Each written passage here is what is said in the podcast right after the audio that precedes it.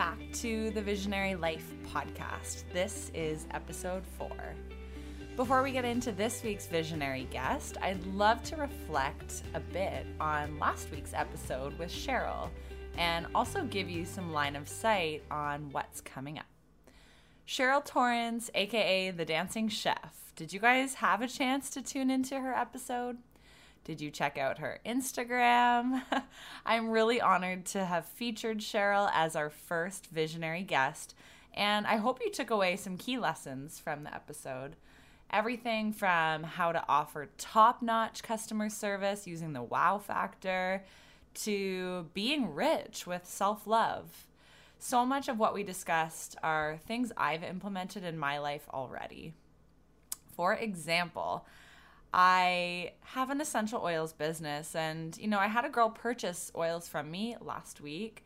And it's super easy to just make a sale and leave your customer to kind of figure out the rest and enjoy the product at their own pace. But I really wanted to bring the wow factor into her journey.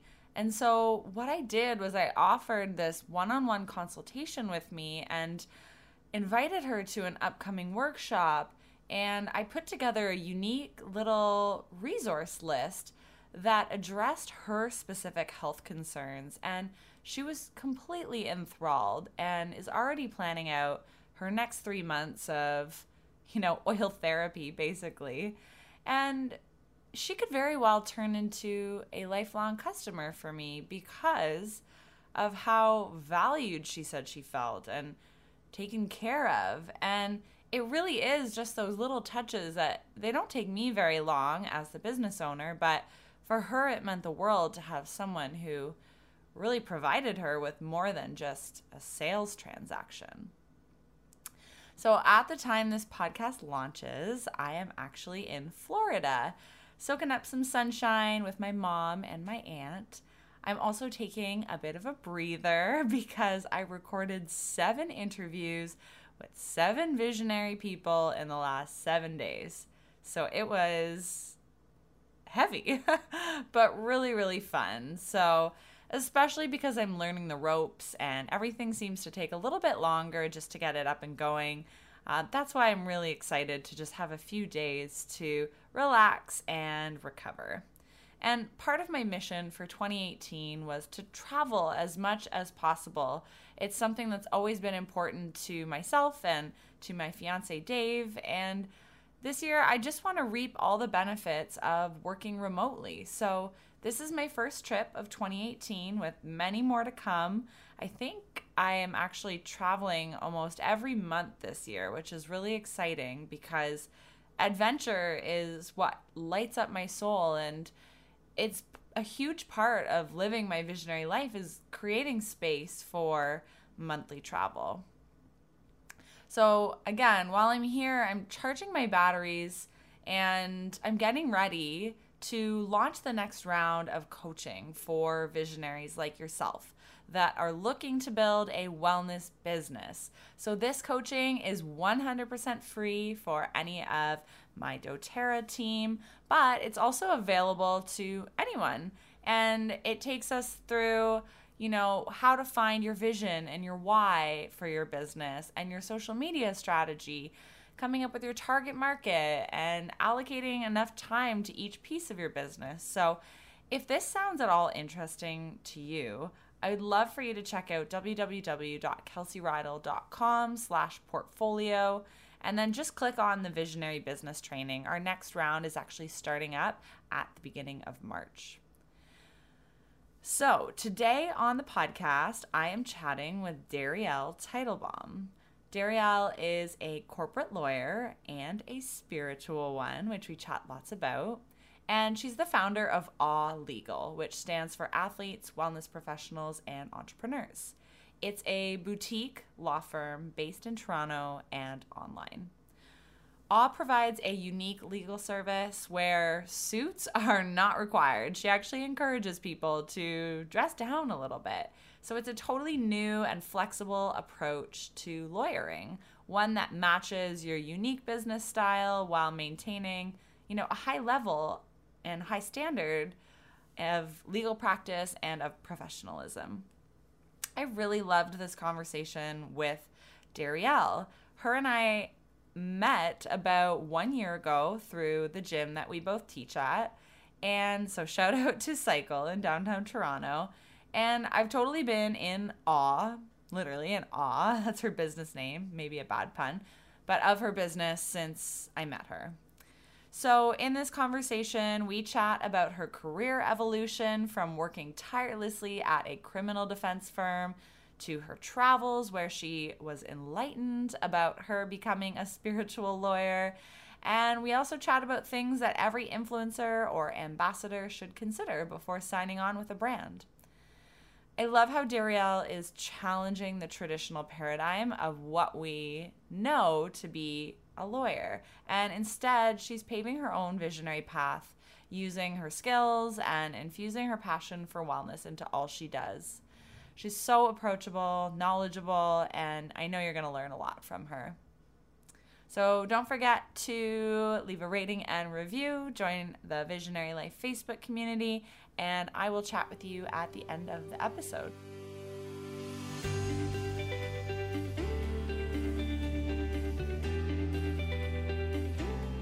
Welcome to the show, Darielle. Thank you for being here. You are one of my first 10 guests on my podcast, so I appreciate you saying yes and diving into this adventure with me. Have you done a podcast before? I haven't done a podcast, but I've done a video interview. So okay. this is actually less intimidating. Much less intimidating. no, no, one video. Can, no one can see us on the couch chilling. Yeah. Yeah. Yes, and that's what we are. We're at Darielle's condo right now, so she was grateful enough to invite me over and yeah, as you know, I record these interviews in person. I just find that a lot can get lost over Skype audio, and I've done that being on other people's podcasts. And one thing that I really appreciate is just feeling like whoever's listening to this is catching up with us over coffee. And, you know, that's exactly what we're doing now. So just really real conversation. And if we go off on tangents, that's fine. But yeah, so thank you for being here. It's a pleasure, Kels. I'm so cool. happy to be part of this. Amazing. And yeah, I've been admiring your business and your venture from afar. And for context, Darielle and I know each other working at the same indoor cycling studio, and that's here in Toronto. And um, yeah, we're both kind of on this wellness journey, and I see your journey very similar to mine in the sense that you are building something that's maybe a little bit different than the normal, than what everyone else is doing. And that's truly what I consider to be visionary. And that's really the concept of this podcast. So let's dive right in. I want to start off with maybe you, since you are a lawyer, saying some sort of disclaimer, because I'm sure we'll dive into the business that you have created and you know, just touching on what it is that you do and the advice that you offer your clients. Is there anything that you need to disclaim before we dive in? This, this is like serious talk. This may be the worst way to introduce myself because I'm trying not to be this corporate suit, but it is important because, yes, as Kelsey said, I'm a lawyer. We're going to chat law, we're going to chat business, potentially examples, and just so all of you listening know, um, I'm not providing any legal advice. This is just education, purely sharing my story, sharing some knowledge, and if something comes up that's an aha moment for you, I encourage you to contact your local lawyer. Feel free to contact me. Um, I'm sure Kelsey will share some of my contact information, but yeah, so this is just purely um, educational and not legal advice. Disclaimer over. okay, glad we got that out of the way. Yeah. Now let's go completely to the opposite end because I was diving into your blog and reading a lot of your past posts. And something really caught my eye, which I've been lately like just more fascinated with spirituality and how that can come into people's businesses. And I love that more people are embracing that as the new normal. It's not like this woo woo thing that we're scared of to express our spirituality and maybe our journey into that. So I read on the, your blog that you wrote that you once met a woman while traveling in Indonesia who told you that you were never going to be a traditional lawyer, but a spiritual one. And you said, I love that and I live that. So, can we talk about that? Can you set the stage of who said Yeah. that, when it happened, and what the aha moment was there? Yes, absolutely. And I love that you read that and pulled that nugget because it's definitely something true to me, but not but something people would probably skim over. So to set the backstory, most of my aha moments have come traveling. I'm a pure travel junkie and I love just getting lost, going to places, not planning because most of my life is about planning. So um, for this particular trip, I was actually teaching English in South Korea, and then from there set off on this adventure to Southeast Asia. And I met up with a friend in Indonesia, which was my first country post leaving Korea. Um, and in Korea is when I got my law school acceptances, and I really struggled over the decision. I didn't know if it was for me before going.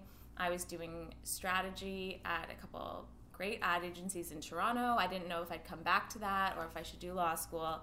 I decided to go because, as my mother says, education is never a waste.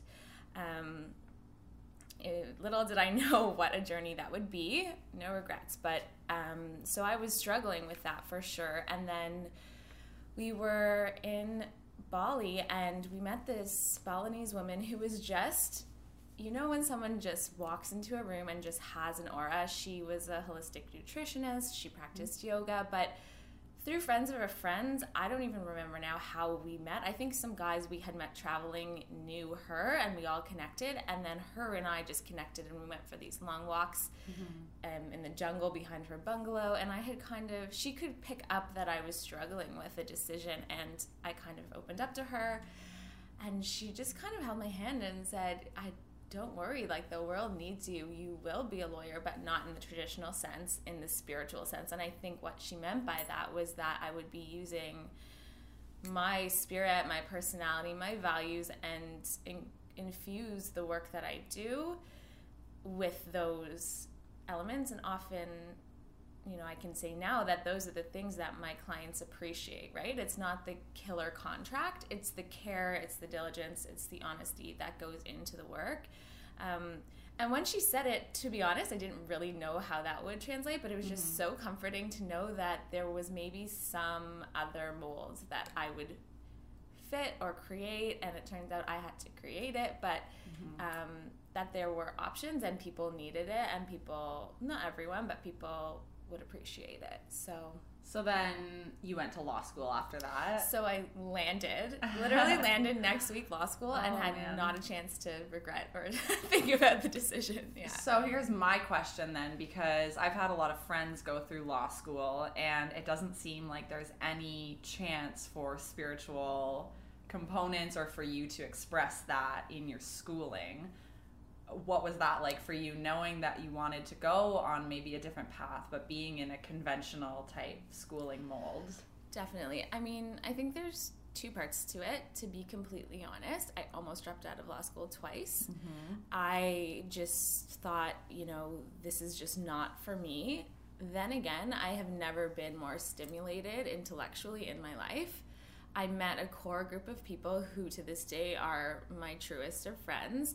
Granted, in all of law school, I probably had five friends, but it was like finding your tribe, your people, and sticking with them. And obviously, my best friend was on track to be an Olympian, so an athlete. Um, another friend who came from the advertising world, another friend who was a staunch environmentalist. Um, so they were also outliers, I'd say, in law school, and we just kind of stuck together. And that being said, law school was wonderful, and I was part of um, the play or performance, and I'm a dancer, so I got to dance and act. And there were creative outlets for sure. There was great counseling. They had yoga Wednesday afternoons, I believe. So I went to Osgoode. They really did try and incorporate that stuff, but it's hard to escape just the nature of type A.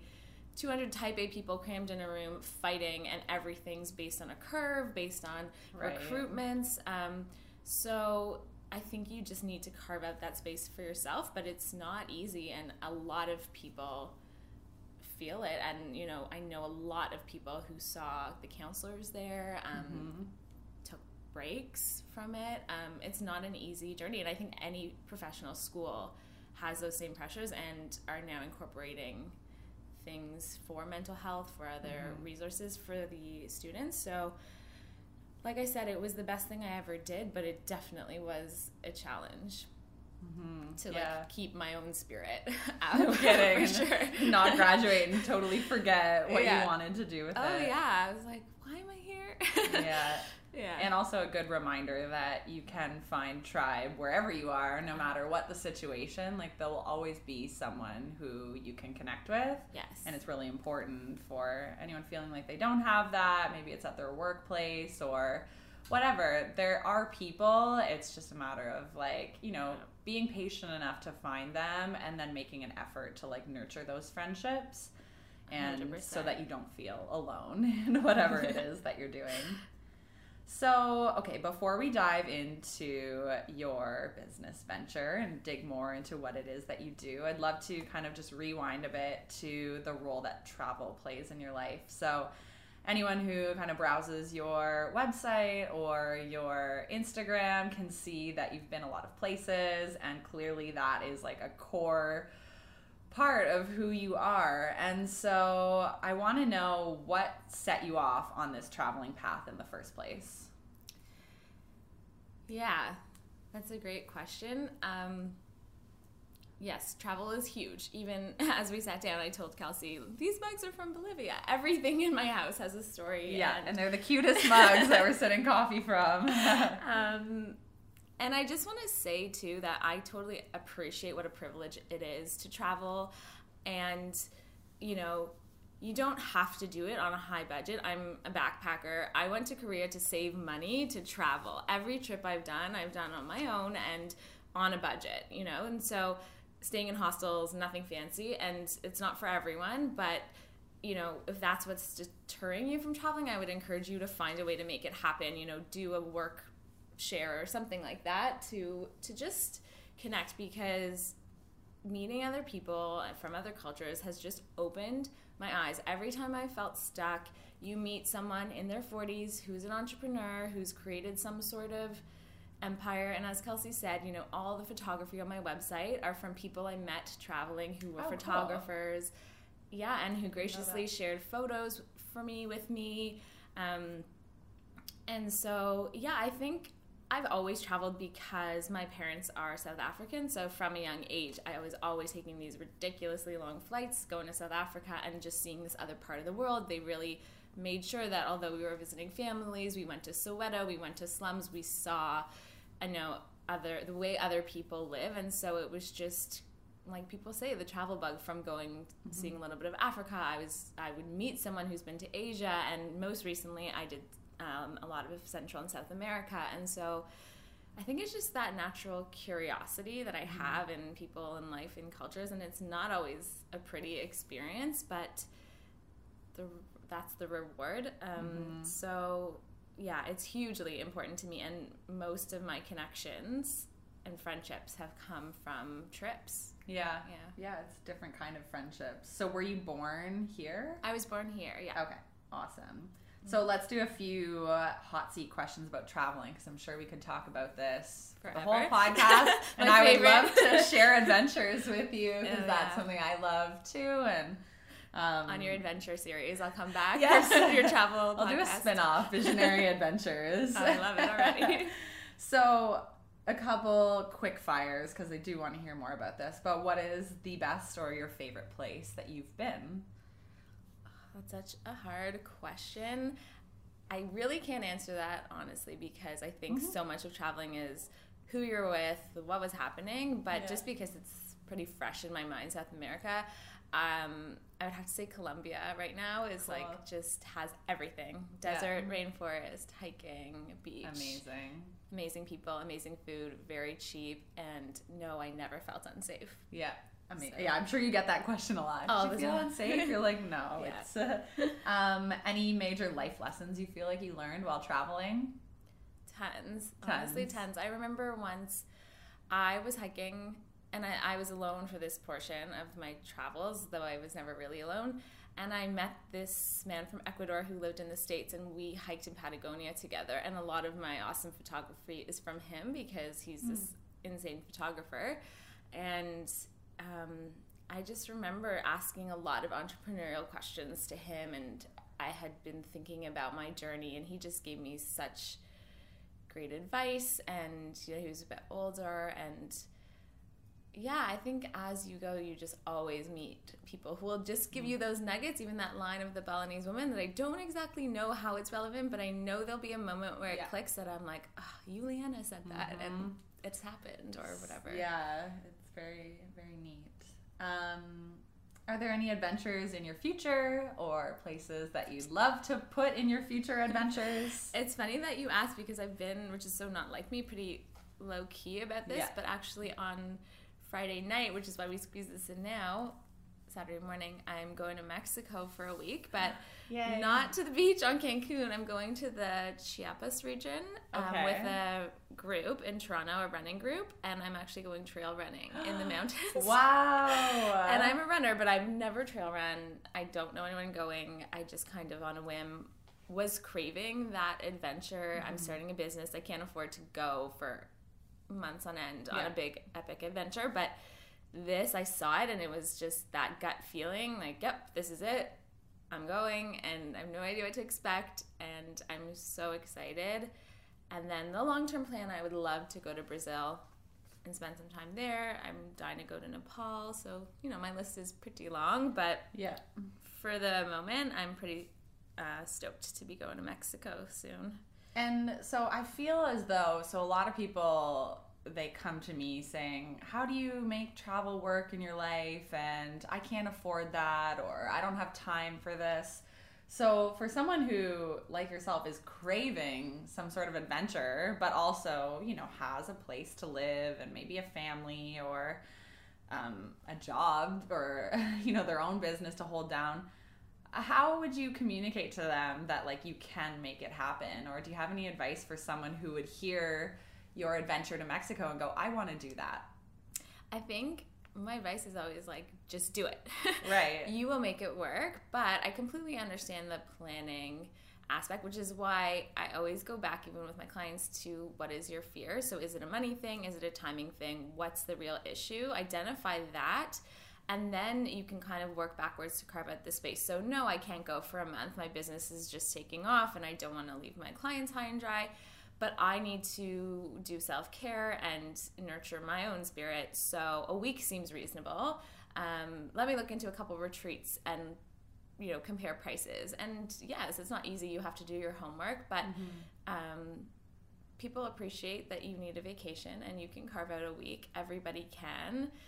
And life will go on, you know. We're not Yeah. saving lives here. Um, so, is true yeah. yeah everything will be the same when you get back i've learned that Yeah. nothing changes Sadly, yeah, sadly yeah. Yeah. even if you go away for a couple months okay so that's amazing i'd love to chat again about your travels and all the things that you've done in this world but we'll move on because i do want to talk more about your business and it's called Awe Legal, so A W E. And could you just take us into maybe pre launching your business? What was the idea behind it, and why did you want to start your own business?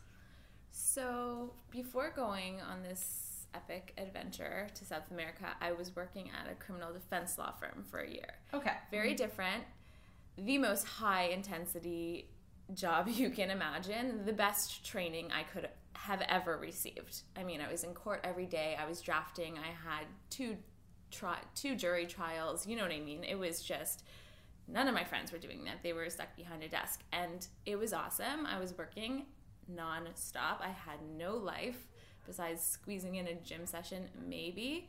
Does that mean like 12 hour days, less, more? Oh, I was there from like 9 to midnight for sure. Oh Plus, we were open Sundays. Yeah. Okay, yeah. my jaw just dropped. the saving grace was that in the building there was like this puny little gym in the basement that my boss was like whenever you need to go go so my routine would be you know at five or six o'clock i would hop on the treadmill and work out for about an hour there was a shower there and then i'd come back upstairs and work till about midnight yeah it was crazy and you know driving to different prisons and courthouses and all the rest so it was very stimulating also but just i had to take a pause on a lifestyle perspective and realize this was never going to work, especially if I wanted a family and, you know, a relationship. So I kind of left on great terms, told them I wanted to go traveling, did my thing. And to be completely honest with you, while traveling, and this is what I was talking to my friend about in Patagonia, it was again, same thing. Do I go back to law? Do I not go back to law? I know it's, I'm good at it, it's a passion, and it really ticks a lot of my intellectual boxes but I'm not willing to sacrifice me. And I really felt that while working there, I had my lawyer hat and then I had my Darielle hat, and I hated having to like mm-hmm. hide one or you know just juggle both. You know, wearing a suit, being you know all these things. So. I kind of came back from traveling very open, applying to, you know, back to advertising jobs, writing jobs, policy jobs. I was always into, um, interested in intellectual property. So just different kind of things. And then I ended up doing some contract work doing business law um, and realized that, wow, like I never actually practiced this. And it's all the skills of writing and a little bit you know, negotiating and all these skills still were relevant. Um, and then after doing some contract work, I just realized I had a vision for myself that was kind of different to what I was doing, and I would never really get anywhere if I was doing it for someone else. And I needed to create something on my own, and I knew it was something good because I was getting amazing feedback, but I just needed the time to kind of solidify what that would look like. So, so yeah, I just practiced for a little bit under my name because for lawyers, we can do that. Um, so before I branded it or really created what Awe is right now, today, I don't know what it will be in five years from now, but um, I really took the time. It was hard because I was excited and I wanted to just launch it, but it took me a good three months, I'd say, to really hone in on the website, the messaging, mm-hmm. everything that I wanted for it. And I really just took my authenticity. So, what are my passions? Who do I want to help? Um, where am I, you know? And ultimately, it all came down to entrepreneur. Like, I'm an entrepreneur. I am an athlete. I am an artist. I'm a creative. I understand the struggles of starting a business. I am mm-hmm. starting a business. So it really just kind of started from there. But I have to tell you, there was no detailed business plan, like huge strategy. I was just doing the work, and then mm-hmm. all of that kind of came. And obviously, my background in media and advertising and stuff helped me with the branding and vision piece. But that's that's how it started. Mm-hmm. Yeah, I think that's like an important message for people to hear because my business started the same way. It wasn't that I like spent six months in confinement coming up with a business plan, building a website getting all this content for social media and then it's like ta-da it came together like and for anyone aspiring to start a business too it's just one step at a time like it's literally practicing that slight edge one thing a day and it's going to evolve like you said you were practicing under your name and then all of a sudden it was like the message became clear and then you're like oh this is actually Awe Legal and yeah and just not being married to one idea because yeah. it is going to change and not being so hard on yourself but also just i always say and everything i've done and this is was not my nature before but it's actually becoming a habit i just do mm-hmm. obviously i don't put myself at risk financially physically anything like that but if you have an idea and it seems like it could work just do it just try it because there's never going to be the right time. You're never going to have enough money. You're never going to mm-hmm. have enough followers or whatever your hesitation is. Yeah, and those are just blocks to actually doing taking action, right? And putting your ideas into the world. So, that's awesome. And another thing that you mentioned, which I feel like is a very important of this visionary life podcast and the message that I'm sharing is that it's not true for everybody, but I think that slowly gone are the days of people working jobs where they are one person in their job and then there's someone else outside of their job. And I find that more and more people are wanting to just marry the two and whether that's infusing a bit of their lifestyle into their work, maybe that's asking their manager if there can be like a once weekly yoga class or you know just expressing yourself more freely and, and sharing what you're passionate about at your job. But i think it's important that um, kind of speak more to this because a lot of people do go into their job and they act a certain way and they feel as though yeah there's someone in their nine to five and then outside of that they're completely different but now more than ever it's so possible to marry the two. And i completely see that in what you've created because you've obviously built a business based on what you're passionate about and what you're good at.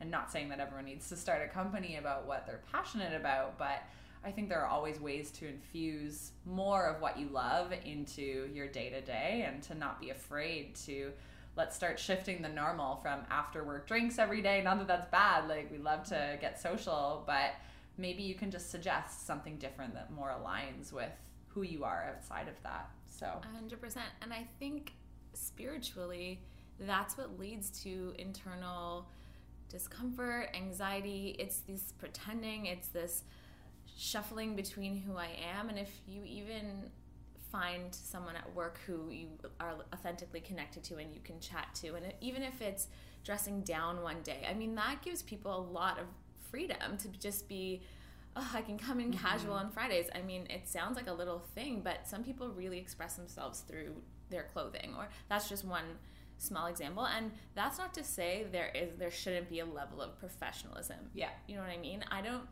you know, hang out with my clients and act all you know unprofessional and doing yeah. whatever.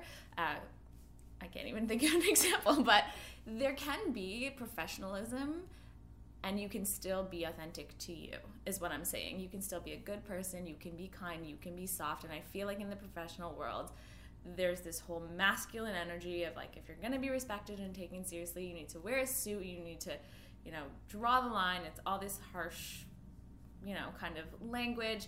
And that just is not true especially now. There's this huge wave of you know feminine energy i would call it because it's not just women but um, and I think that uh, for at least in the very corporate world was it was you, you can't be so female, you know, and I felt that in the law world, um, and that's just simply shouldn't be the case, you know. Um, you can be a really effective litigator, negotiator, and you don't have to be stomping your feet with like fumes coming out of your ears. I saw lawyers like that, and it's just horrible. I would never want that reputation. So yeah, I think it's just being true to your spirit, not necessarily every aspect is going to be you. You're not going to be in your pajamas at work, but um, finding a way to infuse professionalism with who you are. Mm-hmm. Yeah, the word that comes to mind, a lot of my mentors and business coaches teach on the concept of alignment and they say that the more you get into alignment whether that's just like express, ex- expressing yourself through like the clothes that you're wearing or speaking your real message instead of filtering it or you know just sharing your raw truths like the more you can get into line in alignment with who you are like your business is just going to grow that much bigger because people will start to connect with you and I and think respect you. Yeah. Yeah, a lot of people live out of alignment because they don't even know. They dedicate their life to working for someone else, and then they're doing things in the evening that they don't actually want to do, but they have to. And they're so out of alignment that they actually don't know what they're here to do or the yeah. message they're here to share. So I actually have a really good anecdote story about that. So when I was working at my firm, it was like the heat of the trial and it was late. It was probably 1 a.m. And my boss, I had come down to give her some files, and she wanted something else. And I just could feel in my body like I was gonna snap, and I had to wake up the next morning and drive to the courthouse. And I just, you know, said to her, I'm sorry, but I need to go to sleep. I need sleep to function properly, and I can't be here anymore. And I could see she was upset, obviously, and I didn't want to upset her, but it was that moment of self care and something I would have dreaded doing. You know, I am, I think, a pleaser. A lot of us are.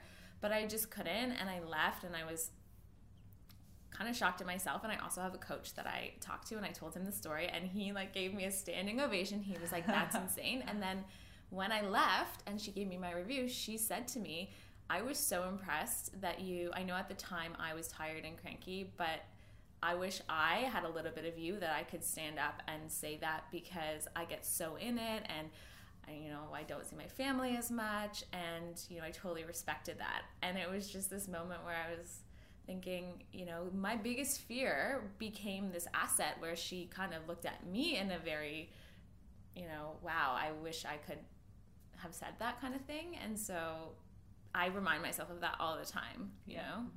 Cool.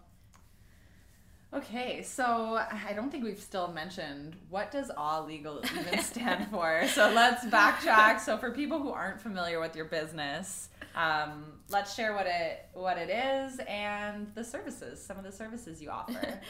that would be helpful. uh, Maybe yeah, I mentioned so, it in the intro. We're not sure. in the so legally speaking, I offer I practice business law and intellectual property. The awe comes from, it is an acronym, but also has the play on words of awe and being in awe of other people, of people doing great things, being awesome. So I, my main focus areas are athletes, um, wellness professionals, and entrepreneurs. And I work with artists, novelists, any entrepreneur really, you know, restaurateurs, anyone starting a business. Um, but as Kelsey knows, since my passion is fitness and um, being active, yoga, cycling, running, um, I tend to work a lot with studios, with gyms, with personal trainers, um, both those starting out and also existing ones. So, some of the services, if you go to my website, you can see under niche, I really try to be pretty clear laying out who may be interested in the service. So, like I said, any entrepreneur, I could help you with your incorporation with your hiring, so your contracts or your employment agreements, any intellectual property property that you may need, service agreements, vendor agreements, things like that. Um, and then some clients are wellness coaches. So I recently ha- I'm working with a client who's launching an online program, and she's a coach and a nutritionist, and you know needs help with the documents and waivers and stuff like that. Personal trainers, studios.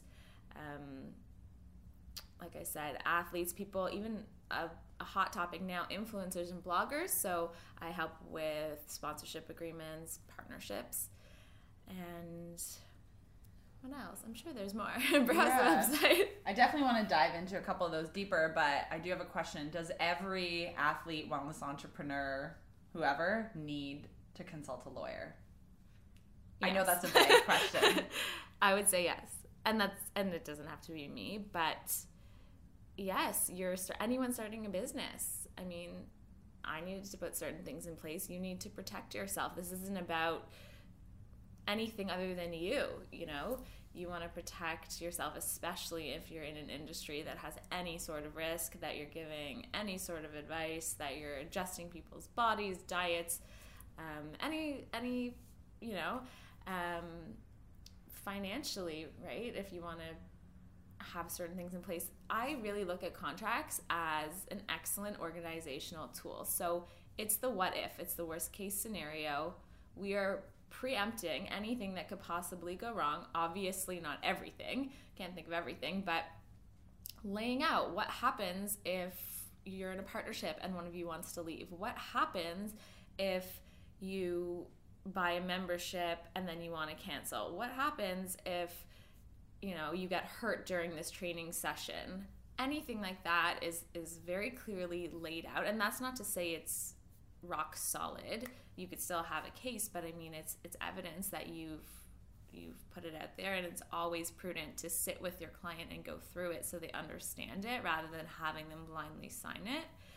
Um, so yeah i mean i'm really passionate about education and i totally get that not everyone can afford a lawyer, but there are certain things that you can certainly do even on your own just to protect yourself initially.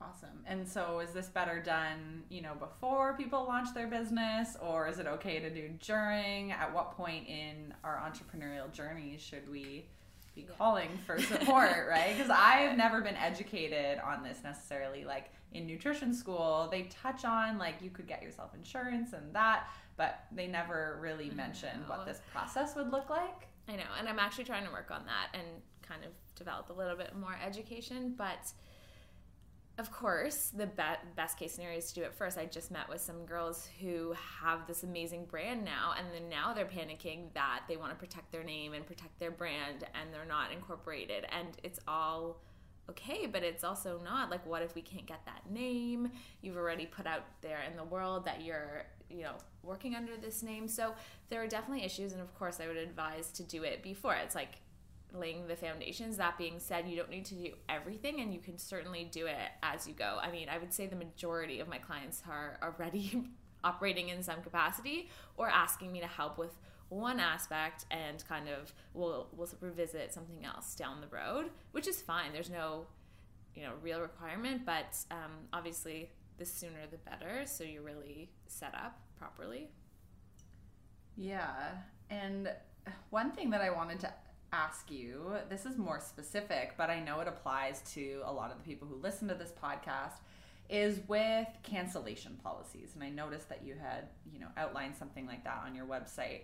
So, for a lot of the people in this community and who listen to this podcast, they're either personal trainers or chiropractic doctors or naturopaths or nutritionists or they have their own fitness studios.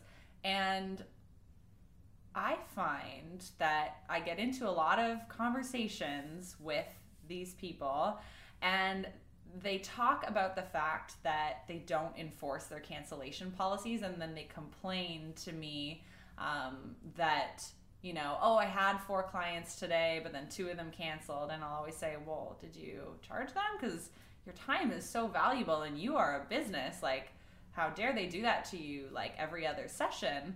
So I was wondering, can you explain a little bit about what a cancellation policy is and how you would help someone implement that? I guess I just want to know your take mm-hmm. on the whole cancellation policy for wellness entrepreneurs. Yeah, and I think that's a huge issue. I've heard it from influencers, from tons of people. You put the block of time aside, the campaign gets pulled, personal training clients don't show, all these kinds of things. So again, it's just a tool to put in your contract that um, it that whatever your, your policy may be that we would come up with together because it's not the same for everyone that if you you know there's absolutely no refunds or you know you can reschedule once after that it's being charged. Just some sort of policy. I have also just drafted one where um, the client takes authorized like credit cards. So yes. so that you are signing that they are authorized to charge the card you know for every single month or whatever. Like there's no refund.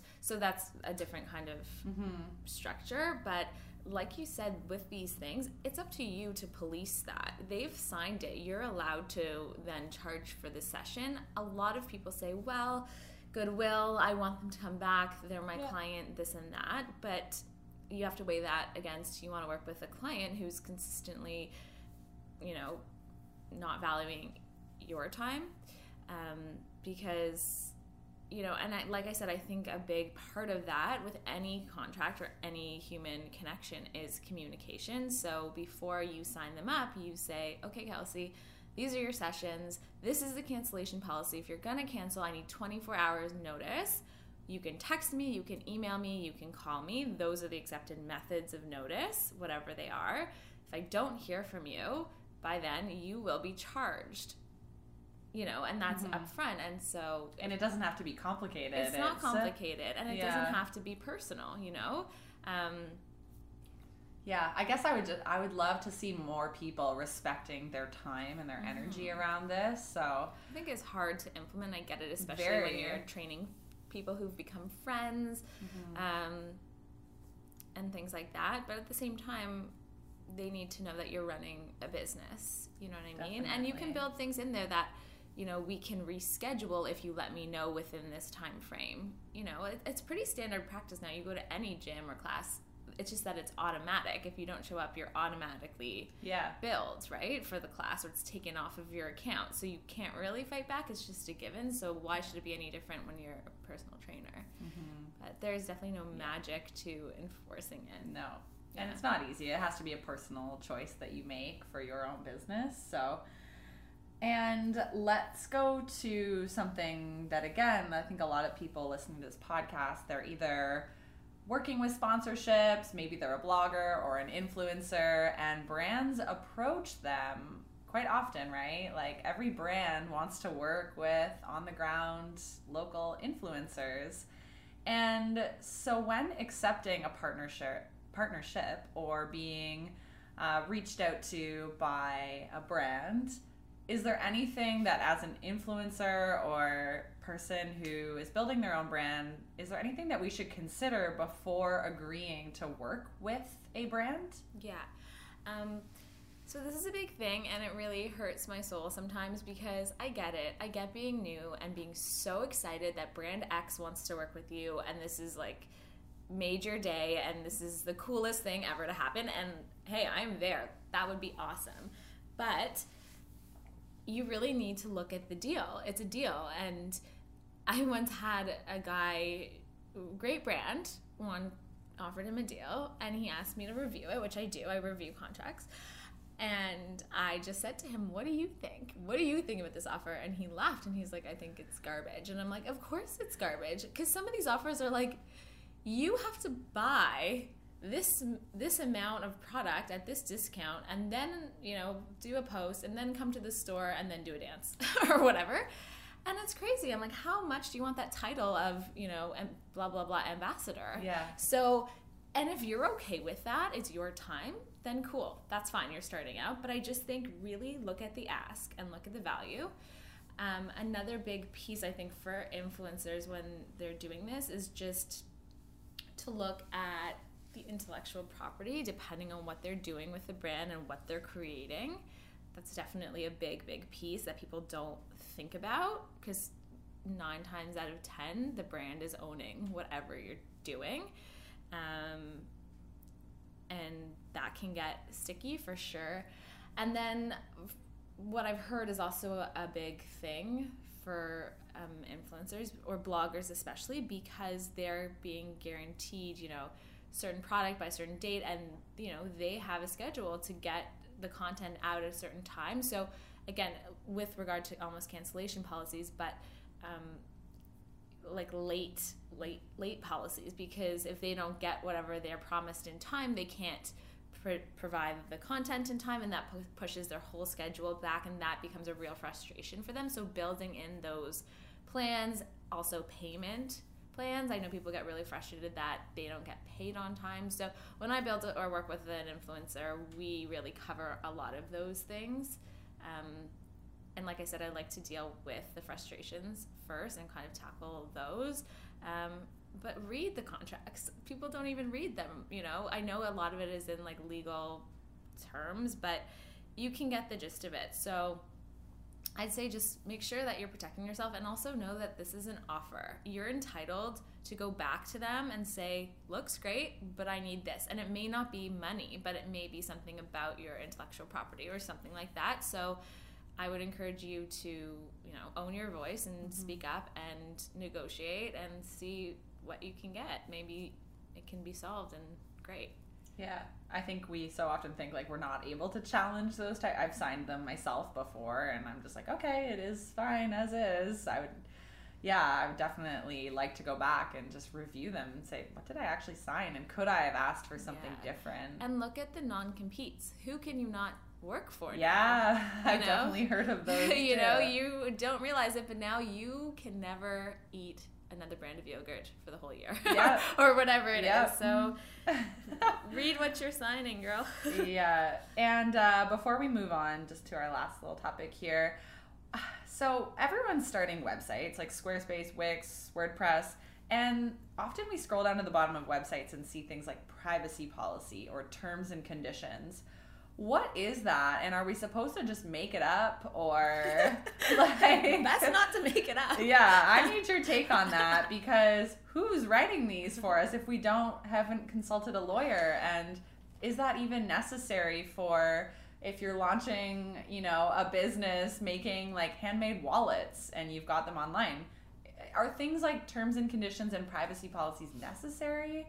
What's your take? So to be honest, I don't know. I haven't reviewed whatever the template ones are on Squarespace. I don't think they give you any. I haven't seen them. Yeah, so I don't know. I can't speak to whether those are providing full coverage or not. Yeah. But um, yeah, they're certainly necessary, especially if you're taking personal information. So there's laws about privacy. So if you're if you have a newsletter, if you are having people register, sign up for classes, whatever it is, you need to outline how that information is being used, that you're not selling it to a third party, that you're respecting whatever that privacy is. And then the terms and conditions are just same thing laying out how you're how you're using that information and then of course it's important to be aware if you have a newsletter that you're complying with the anti-spam legislation. So Right. you have an opt out, people can unsubscribe, um, and things like that. It doesn't have to be rocket science. You can look at other people's templates, definitely, but it is something that if you're taking people's information, that you should have on your website. Okay, that's good to know. Yeah, it's just something that I think goes over, like we overlook it because it's Yeah. on every website, and you're like, Yeah, and you scroll to the is that?" bottom. Agree. Um, Yeah. for sure. We all do it, but Yeah. it's again, it's just something that is good to have if you, especially if you're the type of person who wants to have everything like super by the book, um, and if you are taking having forms of of any kinds. Lots of websites don't have it. I mean, Yeah, it is what it is is. what it is, but but definitely the anti-spam stuff you should be aware of if you have a newsletter of any kind. Okay, good to know. Um, and finally, I just want to kind of go back to your wellness journey. And what I love about you is that you totally embody what you teach and what you've created. So you are a runner. And uh, I think I read maybe on your blog or somewhere that you used to run solo all the time. And then you found a community in Toronto to begin running with and that really changed everything for you and you really fell in love with running with community so can you take us uh, just through what your running journey used to look like and how you found a community and what it looks like now Yeah, definitely. Um, so I think I mentioned at the beginning of the podcast, I used to dance competitively, so I was always active. And then I think about in high school, I stopped, and I just noticed a change, not even physically, but physically, but my mood and everything. And my dad was a runner, and he kind of introduced me to the sport and said, "Why don't you start running?" And that's how it kind of happened. And then I don't know, in university, I would just go to the community center gym, do classes, run, spin, whatever. And I just was always intimidated, to be honest, by running groups. And I wasn't really in the core of downtown Toronto during law school, and I was traveling a lot. And then I just liked being alone and just kind of meditating in my head almost and running. But I was running the same distance, the same pace, the same route. It was so boring. I would listen to my iPod Yeah. or music, and that was that. And then I just realized when I came back from traveling that I needed to set new goals just to stay motivated until, and I didn't know this business was even a thing at that time. And I wanted to do a half marathon, and I knew I couldn't do the distance alone. And that's really how it started. I had no real, and then I also thought, I've been coming from a place of being in hostels, constantly meeting new people. I love my friends and family here, but I just wanted an opportunity to meet people, and what better than to meet runners, like minded people. Um, so I found a running group nearby, and honestly, within two weeks, I was, you know, bonded with some of the pacers, made friends. You start to see them weekly, and at first, I thought, how am I ever going to run without music? I couldn't talk when the when the girl was trying to talk to me. I was huffing and puffing, and then it was just became something I so looked forward to, and I couldn't believe that I was that girl on a Friday night to say I have to go to bed because I have an 8 a.m. run tomorrow. But with that, you know, I crushed my first half marathon. I did another one. I've now signed up for a full for Chicago in the fall. Um, I'm, you know, super good friends with these people in and out of running. We on our own organize runs together. I've gotten clients that way, you Yeah. know, inadvertently. Um, and it's just totally become a tribe. And I get it now. And I get the, you know, you just forget about the kilometers and you're with someone else and you're motivating each other. And it's just created this whole other outlet, this whole other community, which is why signing up for this running trip, as much as there obviously is an element of fear, I've never done it, I don't know these people. I know that if they're runners, they're good people and we have something in common already. And I think that's so important, whether it's running, whether it's painting, whether it's whatever your passion or activity is, to find a group of people to do that is so key. And I mean, I'm all about that. I've taken a whole bunch of different classes to try and see what really feels authentic and and yeah, and I still enjoy my solo run now and then, but it's so funny now I can't now it's like rare for me to run alone and much more the norm for me to run with groups, but I'm not going to wake up in the winter and run 16 kilometers on my own, but I did last week with a bunch of friends and then we all hang out and have coffee and it's like what's better than that? So, yeah. That's so inspiring. And you know it about cycling too. I know you're part of a yeah. cycling group and we cycle at the same studio. I yeah. mean, it's so nice to. Mm-hmm. I think it's all about it finding your fitness buddy now too, and all these new apps about working out together and having these kind of productive hangouts. Yeah, and it's great. Yeah. No, I I totally uh, agree with everything you just said, and I think for people who have not found that yet, like it takes time, right? Like you said, you had to try a few things, whether it was like classes or workshops, or you went to this running group or that and then you finally found and then you were probably not even sure in that first run like well do i belong here but if you keep showing up consistently oh, yeah. mm-hmm. that's where it comes and i feel like you said the same way about my cycling crew bikes on wheels women like i was so intimidated and i had i've only lived in toronto for a few years and so you know the first couple years i tried like i did a bunch of different things and i never really found that community that necessarily clicked and I was waiting for it and I was patient. I knew it would come. And then, yeah, it took trying different clubs and gyms and activities. And then, you know, when I showed up to Bikes on Wheels, it's intimidating, as I'm sure you could say. Showing up your first time to anything, oh, it's terrifying. You've yeah. maybe seen them online, or a friend told you about it, and you're like, "Well, who am I to show up to that? What are they gonna think?" And to be honest, after my first ride, I, I felt great and it was amazing. But I'm like, well, I don't know. Like, am I gonna go back? And I'm sure that was maybe your thought as well, as much as you're like, I loved that. And my advice to people is like, just keep showing up because then you're going to become that familiar face. And all of a sudden, like, you have this community, right? Because you were consistent with it. And I think that's so important with anything that we do is just practicing consistency. But if anyone listening feels like they don't have that community, like it can come. You just need to be patient. 100%. And, and I tried, trying. yeah, and I tried different running groups too that didn't feel right. And you kind yeah. of know, but you're absolutely right that I remember that first run and I was so intimidated and going back and going back. And even though you, you have a couple friends, they're not all your friends. And obviously, the, if you already knew a whole bunch of them, it would be easier. But then what would, you know, the fun be? And, right. and it definitely took time, but it's, I don't know. I just think those kinds of things give you life confidence. I think traveling on your own gives mm-hmm. you huge life confidence. Trying things, and I always say like, "What's the worst that could happen?" You know, I'm gonna go for a run.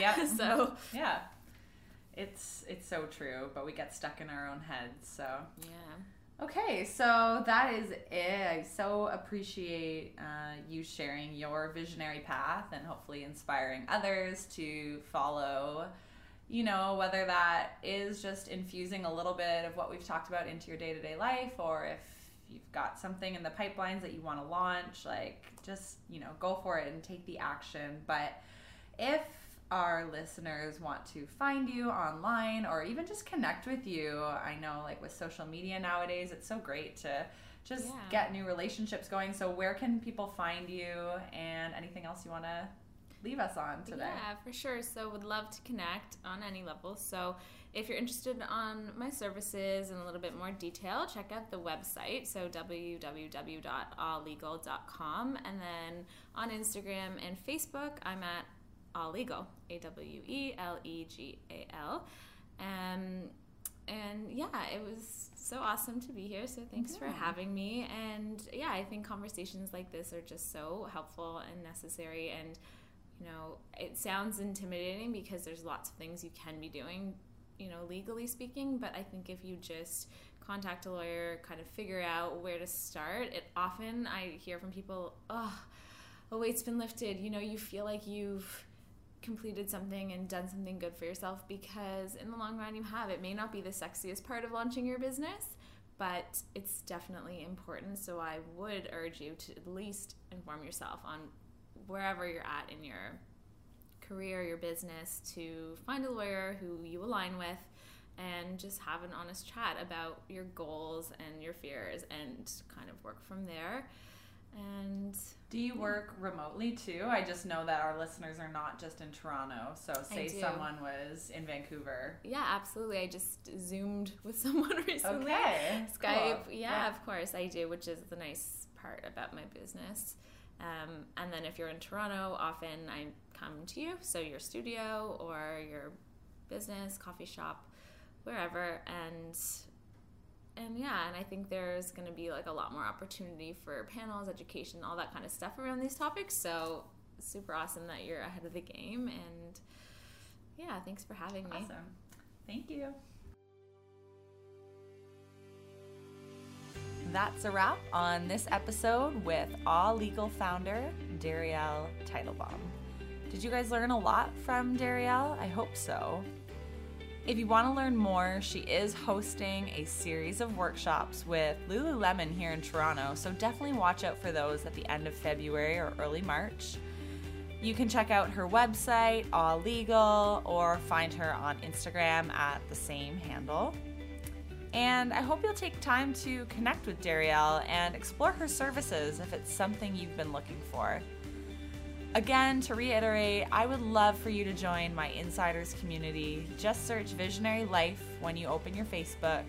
We talk about our favorite books, favorite podcasts, tools, tips, and tricks that make our lives easier.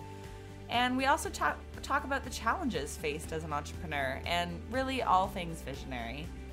I love to take these podcast discussions offline as well, and that happens inside this group. So if you could open your podcast app of choice, just leave a quick rating, a quick little review for this podcast on iTunes.